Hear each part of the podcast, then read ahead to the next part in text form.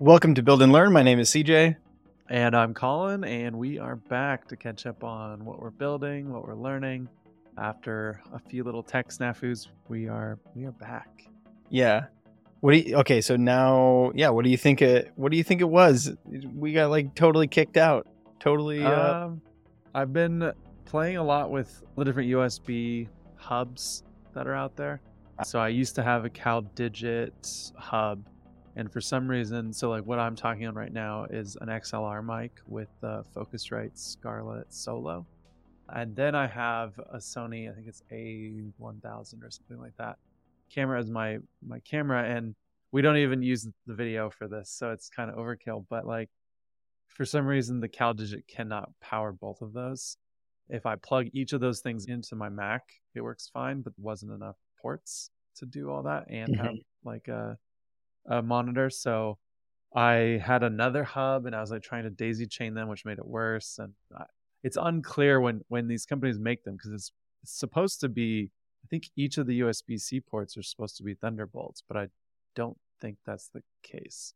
So it's just tricky because they all look the same, but like some of them are Thunderbolt and some of them are not. And so you have to know like which one is which. And so ultimately, I, I kind of wanted to get a new monitor for another reason, for a gaming reason. And so I I used to have a gaming monitor here at work, and now I moved the gaming monitor home to use for Microsoft Flight Simulator. And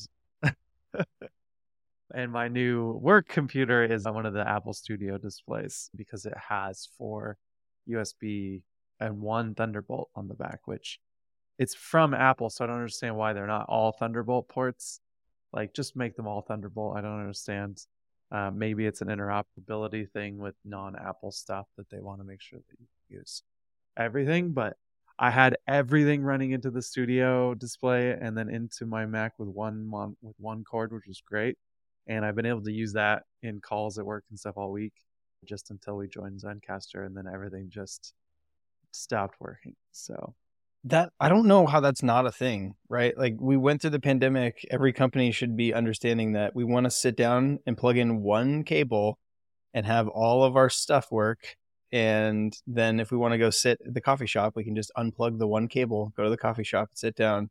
We yeah. shouldn't have to plug in 25 different cables to get our camera and our mic and our uh yeah, the monitors and whatever all up and running. It's so frustrating. I don't know how it's this is like not a solved thing. It has to be an interoperability thing because I can't imagine you're in a meeting and you're like, we're going to put four ports on it. One mm-hmm. of them is going to have all of the throughput. But what if we added three that only do a little bit? it's like, yeah, something's up there that it has to be for a reason. It's probably cost and components and stuff too. And this monitor is not cheap by any means, but like I spend so much time in front of this screen that it's just I can already tell a huge difference. And I had like this crazy like FPS, you know, gaming monitor, and I'm writing code, so I don't need to have that. And now that's at home where I can actually take advantage of that stuff. So, mm-hmm, mm-hmm. nice. Yeah, yeah. I the other thing that has been interesting lately is we've been using Tuple a lot for pair programming, and this week mob programming, which we'll get into a little bit later. But one thing that I learned this week was about the tuple multiple cursors versus single cursor. Because a couple times I joined calls and people were like, "Whoa, what just happened? Someone stole my cursor. I can't move it anymore." And I was like, "What the heck is going on?" And I think I had like the single cursor, and maybe my mouse was just like ever so slightly moving across the screen, and so like nobody could do it or something. I and see. so, because of just a little bit of drift and some one small config, it kind of like jammed up the whole thing. And so I thought maybe it was something like that. Like I know to make Tuple do what it does, I'm sure they've got to do a lot of like wild operating system stuff to take over and then present multiple cursors and things. But uh, yeah, well, and sure. and with very little latency, right? Like you've got those mouse changes happening on multiple screens across time and space. So mm-hmm. yeah, it's pretty wild. Yeah, yeah, we uh maybe we'll I mean we could just jump right into that part. I guess like this so this week we've been doing uh, a polish week at Craftwork and as part of that we've been doing these mob pairing sessions for 1 hour in the mornings a day. One of us will volunteer to just write code or like do a, a project that we have on our plate for that day. And everyone on the team follows along which right mm-hmm. now it's just four of us so it's nice and cozy. And eventually as we grow i think it'll be a kind of a cool way but definitely a great way to cross pollinate different things that people are doing. Like not only just showing what they're working on but how they approach problems and how they debug. And so we had drew go through and show us some ux ui changes based on kind of like how he approaches thinking through those those problems. And then Nik showed us some cool stuff about how to fine tune gpt and like a bunch of python tools for you know like building out your json l files and then also just like training and then Mike showed us some React Native stuff, just kind of walking through this is the React Native app and kind of how to start it and how to run it and how to debug, you know, how do you actually open the debugger like the console to see your console logs and things like that in React Native. So that that mob programming thing has been pretty fun and like a really cool way to learn. So, yeah, really really enjoyed that. That's cool. It's kind of a fun way to kind of push forward the culture and knowledge too and spread it out a little bit. So we we do some knowledge shares, but they tend to be like slide presentations about this mm. thing versus getting in and doing it. I like that idea of like I'm going to work on this anyway. And so I'm going to open up, you know, Tuple or whatever and let other people join in even if it's just to watch, ask mm-hmm. questions. Might actually keep me more on task to get it getting it done faster when other people are watching. Mm-hmm. Do you do a lot of pairing? Not generally? really. No, I did a little bit more at Orbit when when time zones worked, but not not so much today. Most of it's markdown and or like sample apps and just trying to get things running. And that mm-hmm. voice thing that I was tinkering with, I might need to pair with somebody on just because it still isn't working. But yeah, maybe that's an area where we might be able to add more more of that. Yeah, it's pretty I don't know. I, I really like it. I think uh so there was a guy I worked with at Stripe, Richard, who I think the first time I met him, like four years ago or something, he was like, "Oh yeah, anytime you want to pair, just let me know. We should we should like set up some pairing sessions." And I learned so much from him. It was wild. So we paired a lot on the CodeGen pipelines for mm-hmm. Stripe. Mm-hmm. Like as I think I was working on CodeGen for Stripe.net, and he was working on like the underlying framework that was like for building all the CodeGen tools. And so he would jump in and just teach me like a million things in an hour or two hours or whatever. And then that ended up being something where I was like, okay, hey, this is like a really valuable thing. I should set up more pairing sessions with more people so that I can learn from them. And, you know, maybe there's a couple things they'll pick up from me. And I think it decreases a lot of back and forth over Slack and decreases a lot of back and forth over like GitHub PRs sometimes too. And so, yeah, I don't know. I, I'm really curious to see how this mob pairing thing goes into the future. I think we expect maybe to do like one a week going forward. So, yeah, I'll try to report back and see how it impacts our small team at Craftwork. Nice. Yeah, I like the idea of a polish week too. I mean, I think a lot of companies try to do some sort of like, I don't know, bug bashes don't always feel super satisfying because if it's like if it was important it should just be prioritized into normal work but i get it there's sometimes where it's just like here's a whole basket of things that one on one they might not take very much time but they just there's always something that's more important and we're gonna just take a week pause and just get through a bunch of that you know tech debt and some of them in like the case of discord some of them are just like low hanging fruits that like we can ship and developers are super excited because they thought they were never going to get it and we we shipped it so uh, yeah this was actually drew's idea and i think drew and, and mike put it on the calendar in august they put it in on the calendar in november and then it just showed up and we're like okay i guess this is the week where we're going to polish stuff and it's so yeah, polish week is kind of like any sort of cleanup you want to do. Like anytime you leave a comment in your code that's like to do, make sure mm-hmm. this works in this edge case, or you know, you've got some tests that are commented out, or you've got in our case, in the early days, I was scaffolding just like a ton of stuff to get things built out really quickly. And a lot of the scaffolded views are like not even used. And some of the yeah, like there was just like a bunch of cruft that we didn't actually need. There was some stuff in the Jumpstart template that we're not using. There was just a lot of things that we were deleting and then tests that were just flaky. So we're fixing those and lots of little things like that. And it kind of acts as like a, a palette cleanser almost from your day to day like feature building and just like, I don't know, kind of stressing about, okay, I got to, you know, peel off this Sentry issue and go solve this real quick and then Right. get back to my grind of working on this giant form somewhere in the belly of the application and kind of like zooming out and being like, what are all the different little quality of life improvements that we can do? Whether it's like actually in the UI for the team or for customers, or if it's in the code for us.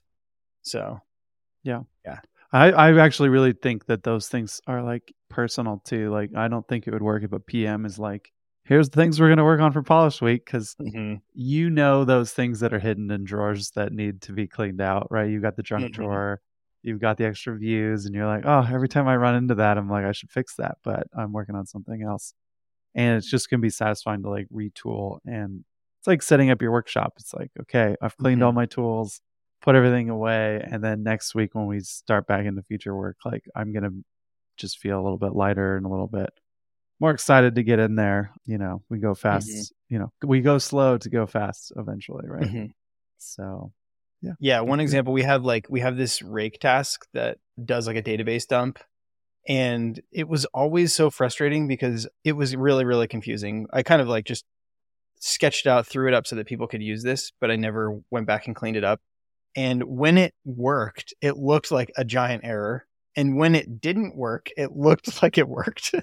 and so it was like this very, very confusing thing. And so that was like one that I had a lot of fun with going back and like colorizing the terminal output and, you know, making some prompts in the terminal that were like, oh, do you want to, you know, redact all the data now? Or do you want to do this step now? And then, you know, using a couple libraries or features of Ruby that I don't usually get to use around like, you know, working in the terminal for uh like grabbing standard in and standard out and standard Mhm. error and messing around with the output from some PG like dump command or whatever. So that was that was tons of fun and definitely I think will be quality of life improvement for me because people won't be slacking and being like, "Hey, did this thing work?" I'm like, "Yeah, trust me, I know it looks like a giant failure, but it, it worked. Just yeah, we'll fix it later, kind of thing. Like anytime, I guess, Yeah. like maybe yeah, anytime you say, "Yeah, we'll fix that later," just that's like something that you might want to clean up in a polish week. So yeah, that's tricky because rake tasks don't always give you a lot of visibility or like can you can you do like inputs mid rake task like run through some stuff and then do like a a chomp Mhm. type thing yeah yeah, I was I was surprised you can do like yeah, you can do like gets dot chomp or Yeah. yeah. the chomp is like just cleaning up the new line or whatever, but you can do gets yeah or get s or whatever get string and then that will like read in terminal input i don't know how deeply or like how far down the rabbit hole you can go by building like a whole thor cli class thing that gives you right options and whatever but it was enough to just yeah just stop and get s and you know prompt for a little bit of input and then check you know like did they type y or did they type n Yeah. like you know continue well have you seen have you seen like the, the libraries from charm charm.sh i've heard of this but i haven't actually used it yet Yeah, I mean, it's similar to like a Thor. It's just like really cool utilities for designing terminal interfaces. And so, like, you can have modals in your terminal interface. You can have the ability to Oh. toggle like with Alt Tab and stuff in between different tabs. And so it like gives you a UI. And they have some one called Lip Gloss that helps you add a bunch of cool designs. And there's an animation library, so you can have like little dancing parrot and stuff in in your all that stuff in terminal and it- you know it's extra tooling but it can if it's if you're reaching for these tools that have like a lot of options and you want to maybe have someone who is not afraid to like accidentally drop a whole database or something when they're running some rake task like it can help to have those like back office tools i know you guys have like administrate and a bunch of other admin things too which you could just put a button into Mhm, that and, and say this is where this is where we're gonna go do. That. I think most companies have that like scary admin panel that Mhm. never gets enough love and it doesn't have any styling and you know it's probably using some auto gen thing. But I'll say like we have one of those at Discord even. So nice, nice. Yeah. Yeah, Stripe too. Stripe too. Yeah. I, I mean, like, uh, yeah. I, I assume everywhere has to have that, right? Like, you at some point you need a way to quickly build these interfaces that are for internal users only and for like Yeah. very specialized internal users and it's like okay do we want to invest a ton of time for something that three people are going to use or one person's going to use I don't Yeah. know. so co-working space business building week is this uh is this next week is it this week So this is something I wanted to talk about on the show just because I think if anyone's interested in, you know, indie business, just thinking about when when you're working on something and you're trying to make it work, like when do you call it? When do you walk away? When do you how do you figure that out or how do you, you know, do you stick with it? And, you know, a lot of there's a lot of mantras out there with like, you know, not quitting early and like if you endure and you keep pushing through, like eventually it's going to work. But sometimes things don't. And I've kind of been circling around this. It's, it's, it is working with the co working space. And so instead of working on and building code things outside of my normal day job, I've been more focused on this right now because it needs the attention. Is that especially after COVID, we've been getting a lot of new members, but the numbers are just not doing what they need to and so we had to like look back and figure out like what what happened. Is our pricing wrong? Is this something that people want? We're busier than ever so it doesn't seem like that's the issue. And so it kind of went down this this rabbit hole and i'd listened to this book quit from annie duke in the past and i'm re-listening to it because it's very just timely. I, I don't think that it'll hit the same if you're not going through something like this right now like a lot of it feels like common sense, but there's a whole thing in there about grit versus quit where again, we we laud and celebrate this grit that you're going to stick it out uh, no matter what. You got the Airbnb stories of people sleeping on the floor and all this stuff and then all of a sudden things change. But like we've been doing the collective for like 14 years and you know, there's all there've been phases of this like oh, we don't know if it's going to work and then something happens and it makes it sen- it makes sense. And usually that something happens is that we pay more attention to it and we put focus on it and it grows which you know most businesses you don't have the luxury to be able to like walk away from it and just keep let it keep growing and so that that makes sense. And so the other thing that they talk about in the book though and, and annie duke is a professional poker player so quitting is very much a piece of this is that you can't go all in on every hand and be successful. You have to know how to use information to maybe you know lose one battle to win win the whole war type of thing. And when i was doing this i was just playing around with like what does it look like for us to raise prices? What does it look like? Do we even have the right mix of prices? Is it you know we added new memberships after covid because which i actually think is where most of our issues is coming from is that pre-covid our cheapest plan was 200 a month. Now our cheapest plan is 100 and so that means we need twice as many people to even hit that same number Mhm. um, and so we're looking at that. The difference is that there's a lot of people who only want to come in so many times because they have a home office. They have, like you were mentioning, the setup at home, and they they have a pretty good schedule around that. But some people want to come out once a week. Some people can't work at home and they need to come in, and so it's a pretty interesting mix of that. And just kind of relooking at all of that has been a good thing for me to do this week. We talked about the changes to ChatGPT and OpenAI last episode, but uh, I was running a lot of these numbers and just dropping them into ChatGPT and kind of saying like, take these and forecast them out a year, two years. What does it look like if we do this? If we do like an annual upfront option and with and without a discount or raising prices for people who who are monthly but then locking in the price if they're annual it did a pretty good job. It sometimes it got confused as to which number was which. But then I clicked on the analyzing tab, and I don't know if you've seen this, but like my brain broke a little bit when I saw it because I opened it and it was like writing Python code. Mhm, mhm. and just to be able to see, because like I understand the whole like pros piece of this is that it's looking at what the most next, you know, likely word is, but it's like writing code. And so Mhm. there, eh, like, is it? I don't understand how it could possibly do that.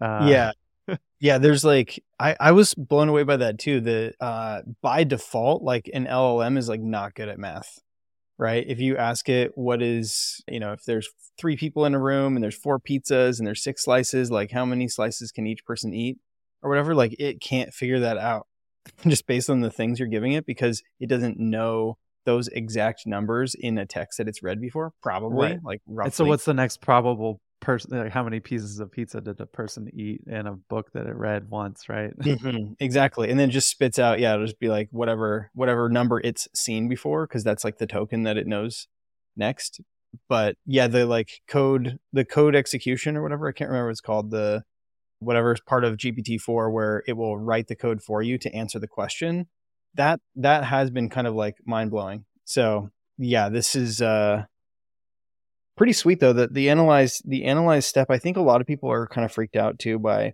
what is this black box doing and like what are the yeah w- what are all the citations? Like where's it getting the information? How do you Mhm. like, make sure that you're attributing your sources? And then how are you finding the answer to that? Like how can we check your work sort of and so it feels like an important step but i think right now if i remember correctly it only runs python like it only knows how to execute python and yeah so i wish it would you could just tell it like write it in ruby and then run the ruby like Yeah. to figure out the answer or whatever so were the numbers based on the the numbers that you saw and the stuff that you learned from annie duke's book do you feel like you're able to sort of like draw a line in the sand and say like okay if we make this change then by x day if we don't hit y number then we'll change prices again or we'll kind of like reevaluate or yeah so like what's your where you at right now Yeah, I mean the the thing that what I what I really enjoyed watching the Python do was seeing how it was like it's what I would have had to do by hand in the spreadsheet, and I was going to, and I just wanted it faster, and I Mhm. wanted to run it a bunch of different ways really quickly. And so what was interesting is that like we we were under this assumption that like raising prices would be like a silver bullet. And the problem with raising prices, as most people know, is that you rock the boat for all of your customers right? And so I was looking at it and it's like it's not going to make a huge difference versus getting like 3 or 4 more members. Mm-hmm. So c- what can we do to go get 4 more members? Unfortunately, it's like 4 more members at the more expensive membership, so it'd be like like 8 of the lower price membership and this is where it points to maybe that membership's just too low or maybe we Mhm. need to get rid of it Mhm. versus rocking the boat for all 80 members and asking like hey we're going to raise prices because when you raise prices you may have churn Mhm. uh, you may have people who are just like yeah the what i was paying was the most i was willing to pay Mhm. granted we haven't raised prices in forever and everything around us i think everyone can agree is more expensive and that includes running the service our bills got it more expensive things like that we're also what i feel like is the top of the market for Mhm. this in reno like there's one other co-working space that's not run by the university there's one by the university but i don't really count it because they have different finance like Mhm. um, but the other space is only a hundred a month for what we charge two fifty a month for, Mhm. and we are it, we are definitely better in all different ways, right? And so Mhm. that's why we can command that price, and we barely make it work at that price. So I Mhm. don't know how they make it work. Maybe they aren't. Maybe it's credit cards. Maybe it's Mhm. money that they've raised, whatever that looks like. And that's been the tricky thing is a lot of times I would just go think like, let's go get some money to give us some cushion to figure this out. But like Mhm. borrowing money from a bank is very, very hard right now. And it kind of always has been with this business. Like they don't see it like, I mean, even for software, you aren't able to go to a bank and get like a bunch of money to go quit your job and go work on a software product because it's high risk Mhm. um, they they'll give you money for a mortgage because there's a house they can take if if you don't pay. So it's interesting that as much as banks like to be business friendly and stuff, it's like even if we just need some money to figure out some stuff and we know that it'll be good in like six months, Mhm. you st- you have to do it yourself. And so I've kind of unfortunately, unfortunately been that bank is that Mm. I'm kind of covering the difference for now and Mhm. that's where it's calling in like you just asked like what what is the book pointing to and i do think coming up with a date of like if this is still not working by 2025 or something like that, Mm-hmm. then mm-hmm. we need to reevaluate it. I don't want to make any like like knee jerk decisions right now based on what I what I've seen, but Mm-hmm. there's a lot of sunk cost fallacy involved. There's also I think in the book they talk about identity, like if it's something Mhm. you've always done or is part of you, it's hard Right. to quit those things. Um, I don't know. I mean, yeah. I one question is like about the WeWork stuff that just happened. Like, what is your take on on like their? I think they just filed bankruptcy, right? Like WeWork did, as yeah. a co-working space. Like, like they were. I think they were kind of like the most well-known co-working space out there. So yeah, like, what's your what's your hot take on the the WeWork situation? Yeah, I mean, I think in bigger cities it might affect co-working spaces, but for us it doesn't. Mhm. Indie co-working spaces are doing better than ever. There's Nice. more of them. They're the difference is that they're not VC backed, right? WeWork was too too funded and it became this very strange like it was not real estate. It was a ser- like co-working service model, but Mhm. they had over leveraged just too much funding and they were their spaces to outfit one space is extremely expensive. And Mhm. then if you've ever been in one, they've got a lot of staff and that is Mhm. expensive, right? And Yeah. most co-working spaces that are indie are either run by an owner who also does a job during the day and they sit at the front desk and they do that. And they can, you can only do that for so long. We've done that. I've had it be my full-time job. I've had it be my part-time job Mhm. now it's kind of i'm trying to be like the board of directors of it and Mhm. not be in the business every day.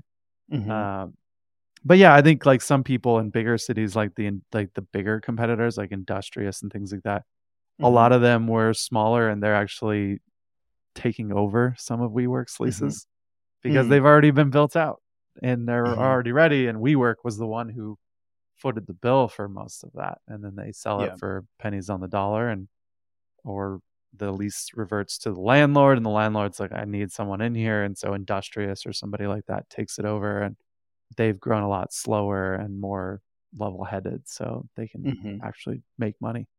I see. So here's another curveball or like question for you. Like one way that I could see changing the economics would be to like offer more expensive memberships that are that have access to exclusive perks. So one example that comes to mind is the the like accountability sessions that you're doing right now. Like I don't know if you charge for that or whatever, but like I could imagine that being extremely valuable Mhm. to people who want to be held accountable and want to show up.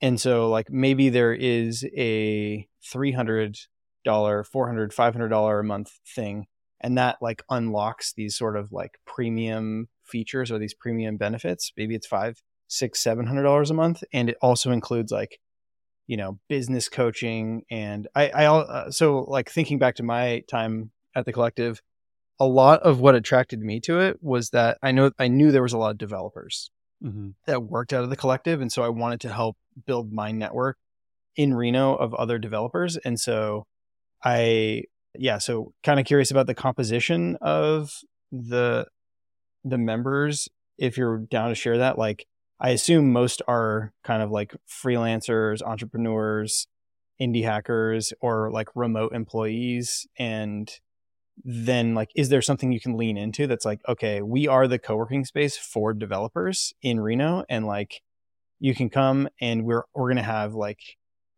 weekly developer meetups and we're going to have these accountability sessions and we're going to have x y and z that is going to increase your overhead because like someone has to run those right Right. but also like it could be kind of like pushing into like a, this premium level where maybe it doesn't matter if the if you lose or you churn out a few members who are paying 100 bucks a month because you can get some of these more sort of like hardcore serious engaged members that are at like a higher price point Yeah. i don't know curious your uh, your thoughts Yeah, I like that. I think if I was 10 years younger, I would be all over it, right? Mm. It's we we kind of started that way and we were a little bit closer to that.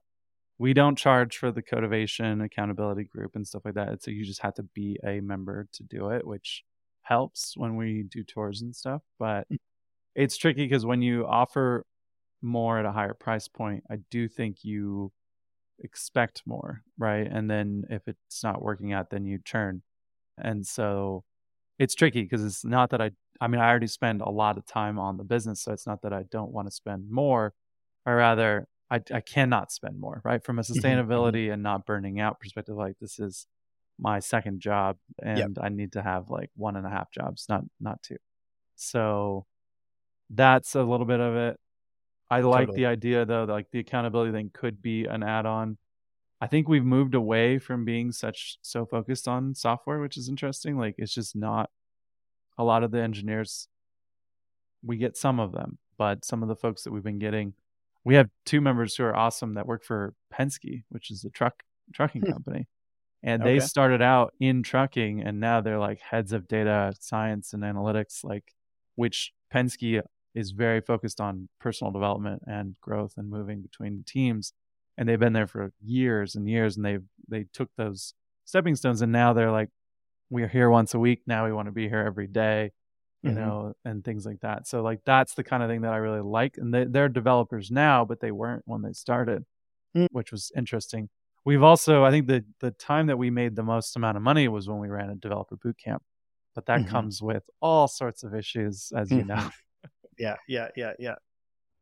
Yeah, so, it's tough, man. It it's is, a different business too. Yeah, right. Yeah. So like going back to the going back to like the quit thing, I have been it's been on my reading list for a super long time. I think maybe you told me about it like years ago or something, but I have been nervous to read it because I feel like sometimes I feel like quitting is like me failing or like admitting to failing in some way. And so I am nervous that I'm going to read it and it's going to convince me to quit a whole bunch of stuff. so I don't know. Well, what, what was your biggest takeaways like from from the book? If you mix this with essentialism or atomic habits and James Clear, like if you think about the things that you want to do, like when I think to like how do I create space to work on this calendar app or I have some ideas for a GitHub app. It's like and then I'm like, where am I going to find space and time in my day to do that?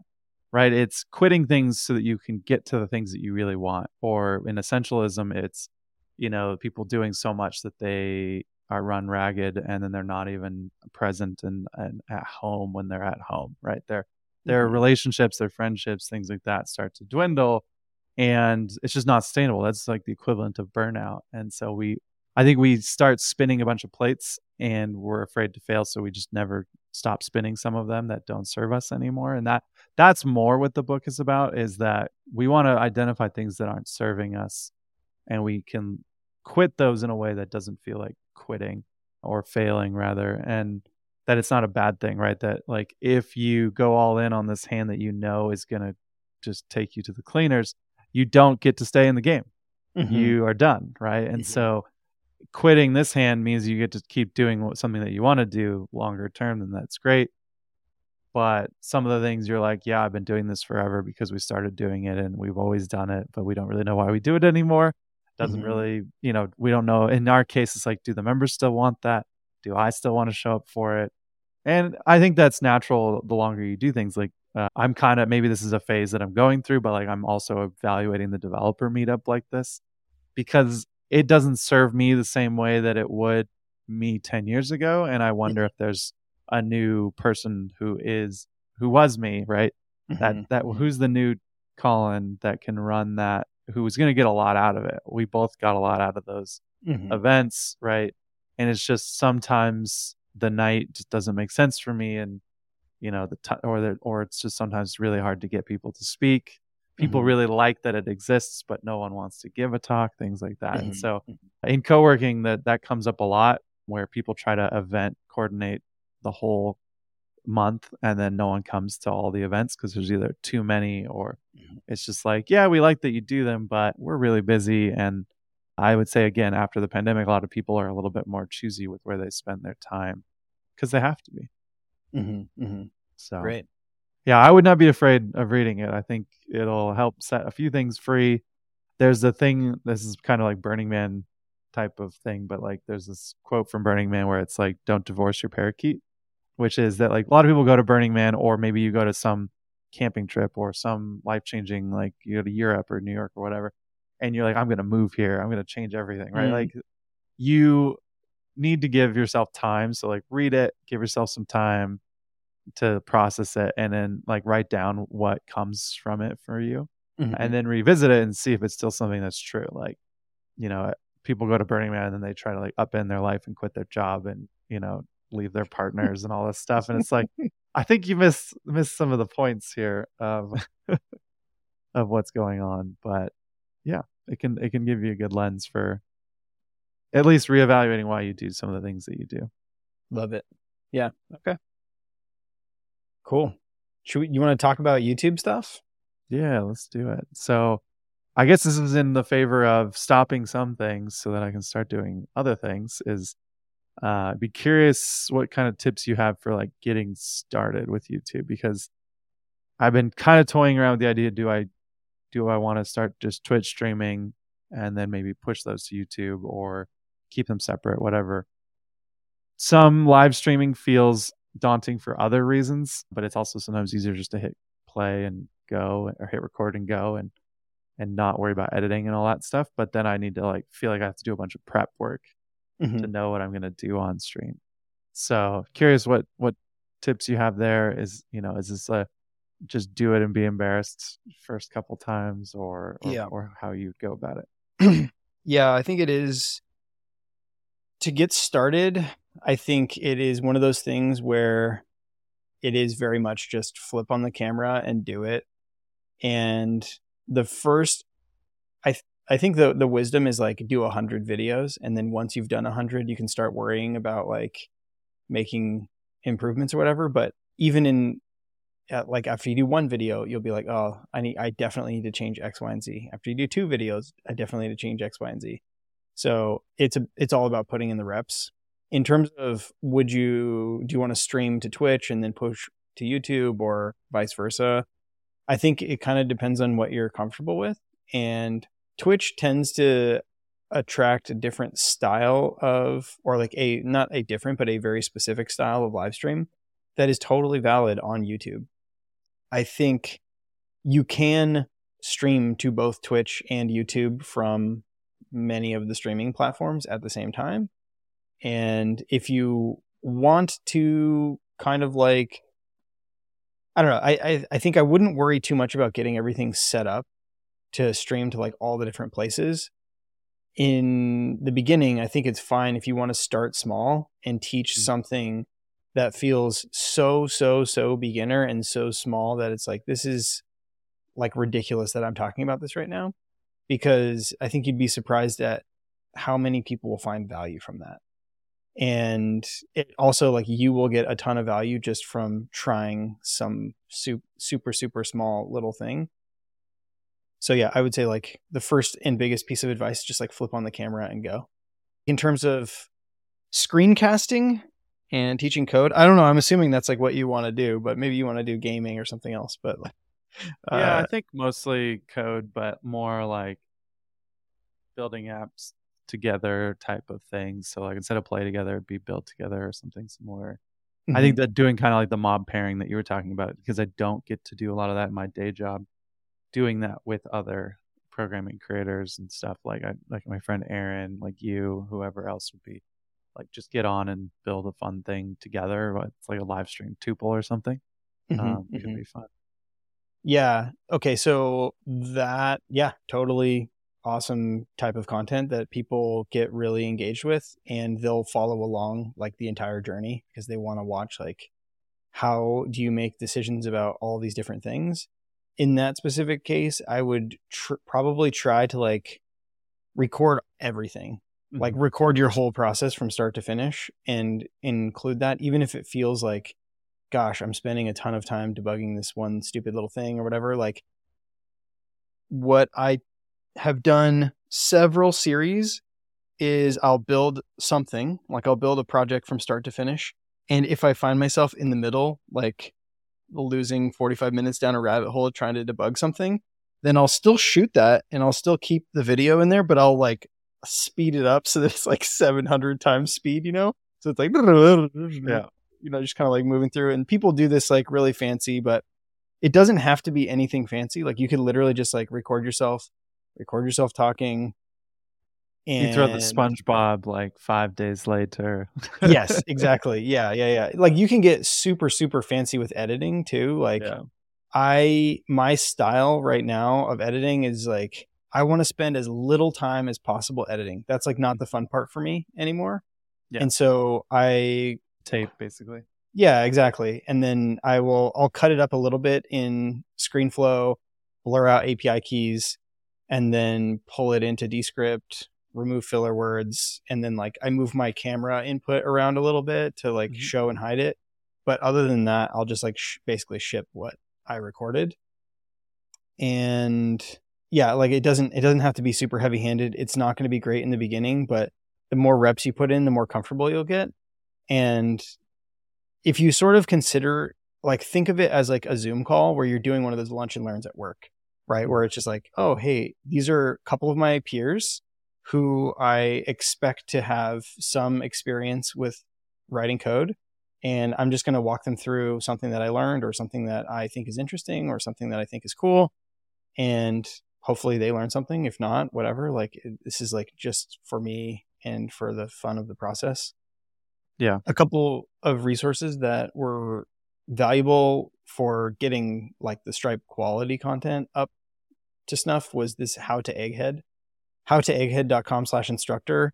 I can't the yeah, the founder and the company Egghead that puts out a bunch of developer courses. They have a entire like documentation and series mm. for how they do it and they have some really good settings in there for like how you know what frame rate your camera should be at and how big your screen font should be and things like that that you don't have then you don't have to like think about is this font big enough and record and stop and like i don't know how does it look and whatever yeah nice and then yeah like aaron francis shipped screencasting.com i haven't watched any of them yet but it looks really good so i'm excited to go through that eventually those are kind of like I would say like developer content and screencasting specific, and then just like general YouTube tools. I use a tool called TubeBuddy. I use it a little bit less now, but that's like a Chrome extension that you can install, and they have like different tiers with different features. But with the base one installed as you're browsing YouTube, it'll show you all kinds of cool stats and like they have a bunch of like SEO tools and tools for A B testing your thumbnails and A B testing your mm. descriptions and like really, really fancy stuff. So that's a good one. And then Think Media, Sean Cannell and or Cannell and Ali Abdul. These are two just like super famous YouTubers that also make content about making content. And so Sean yeah. in particular has like a bunch of camera videos and uh, yeah, I follow Ali's YouTube and really, okay. like it. Yeah. Nice, nice. Yeah, so the I went through his Skillshare course. He edits with Final Cut Pro. I use ScreenFlow, so like none of the actual detail, like technical details, made sense. But like his approach to like, oh, I'm gonna splice it here and splice it here because it seems more natural. Yeah. yeah, the storytelling, but also like just like actual cuts, like J cuts and L cuts and like different crossfades and like really really basic video editing stuff picked up from there but yeah again like i don't think you have to look at any of this to get started like in yeah. fact i would recommend like not yeah, just yeah. like yeah flip on the camera you've got like your your setup right now as you have it looks amazing like this is what you have now is easily 10 times better than what i started with and uh, people uh, there's like thousands of views on those old videos. So like totally uh, I would well, say if you yeah. drop this into a thumbnail, like you're not even really gonna see it. Like the audio being good is important, and then from there it's the screen. So mm-hmm. I remember because I did some videos for our boot camp that then somehow got picked up as like videos for some other boot camp and the accidental hack that I did was it was like a building Pinterest in like six videos and I think it was on, only five of the six videos ever got released. Mm-hmm. And so, like, all of the videos had comments about where's the sixth video. yeah, yeah, Yeah, yeah, and yeah. it was like, oops, I don't know how. I, I actually think that it, all of the content was in the five videos, but they were like mislabeled as six or something, and Mhm. and just like it was getting so much engagement, but it was like either a that it was like now it's been so many, it's been like since 2015 or 16. So all the people that comment on it now are like, this code doesn't work. This gem is like malware now. and- Yeah. yeah. Because I think we yeah. were using we were using like an image uploader, whatever the popular one, paperclip or Mhm. whatever it was at the time. Yeah. There was some sort of malware going around, and I was like, well, that's that's why you that's why you use Twitter and Google and read read up Mhm. on the GitHub issues. Mm-hmm. Mm-hmm.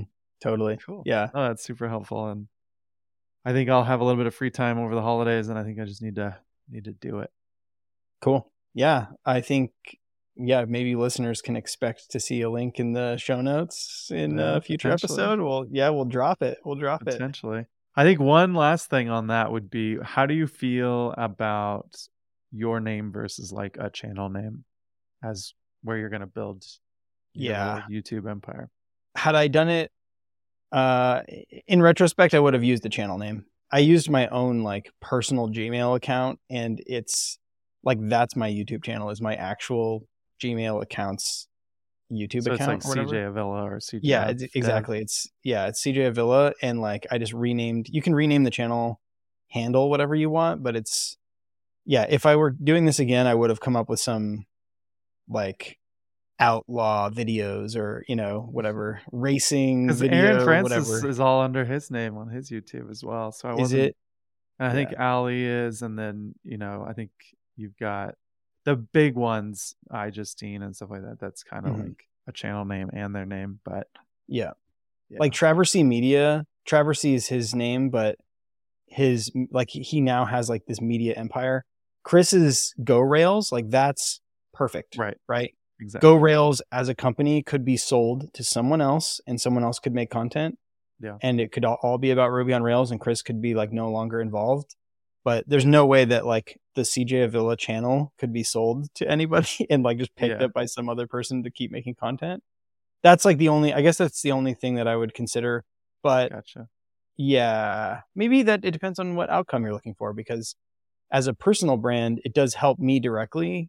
Yeah. In terms That's of what like, I'm focused on more. Okay. I, I have no no intentions of building a thing to sell it. More just building personal brand audience.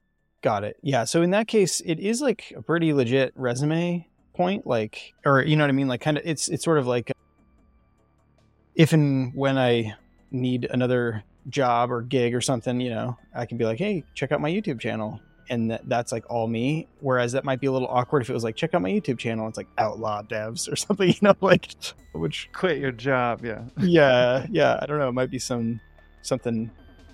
Yeah, I, that's. I guess that's the trade off. Is like, do you want this to be an independent thing that you're creating and investing into, or do you want it to be your personal brand? I guess it's kind of like Mm. Cool. uh, I'll play around yeah. with that a little bit. Cool. Super helpful. yeah, Content. awesome. This is like a little bit of a meta business episode, but can't talk about code all the time, I guess. True. yeah.